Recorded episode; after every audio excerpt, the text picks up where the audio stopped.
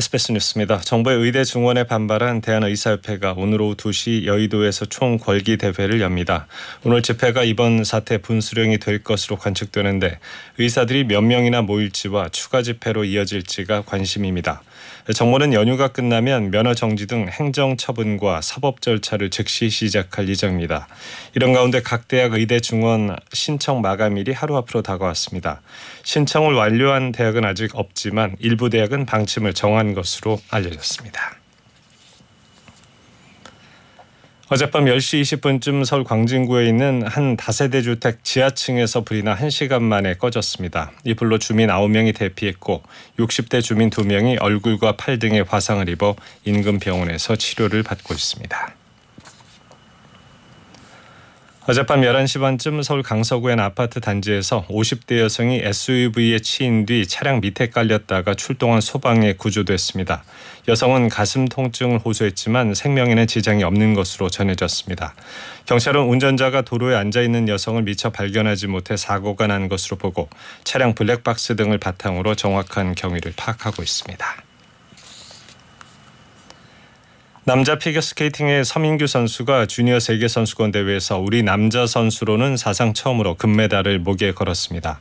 서민규는 어제 타이완에서 열린 대회 남자 프리스케이팅에서 150.17점을 받아 총점 230.75점으로 일본의 나카타 리오를 제치고 우승을 차지했습니다. 주니어 세계 선수권에서 남자 싱글 최초로 메달을 따낸 서민규는 남녀 선수 통틀어도 2006년 우승을 차지한 김연아 이후 18년 만에 금메달을 목에 걸었습니다. 여자 싱글의 신지아 선수의 은메달에 이어서 서민규가 금메달을 따내면서 우리나라는 남녀 선수 모두 시상대에 올랐습니다. 영국 프리미어리그 토트넘의 손흥민 선수가 리그 13호 골을 터뜨렸습니다. 크리스탈 팰리스와 홈 경기에 최전방 공격수로 선발 출전한 손흥민은 2대 1로 앞선 후반 43분 30m가량을 단독 돌파한 뒤 오른발로 쐐기골을 터뜨렸습니다. 3대 1 역전승을 이끈 손흥민은 후반 45분 기립박수를 받으며 교체됐고 경기 MVP로 뽑혔습니다.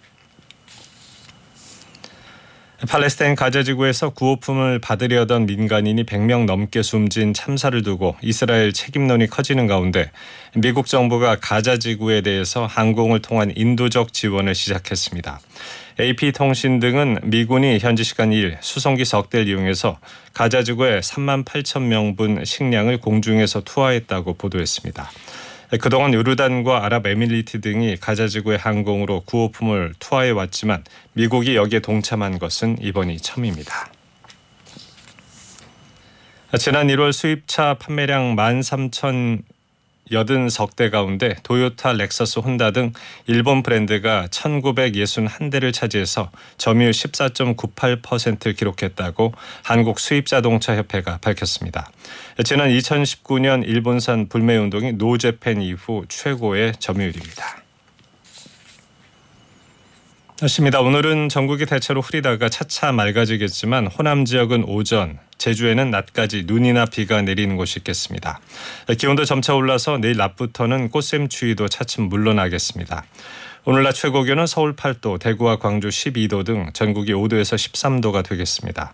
미세먼지는 동쪽 지역과 경남을 제외한 대부분 지역에서 나쁨 수준을 보이겠습니다. 서울 현재 기온은 영상 1도, 습도는 83%입니다. 염석이었습니다. 뉴스 마칩니다. SBS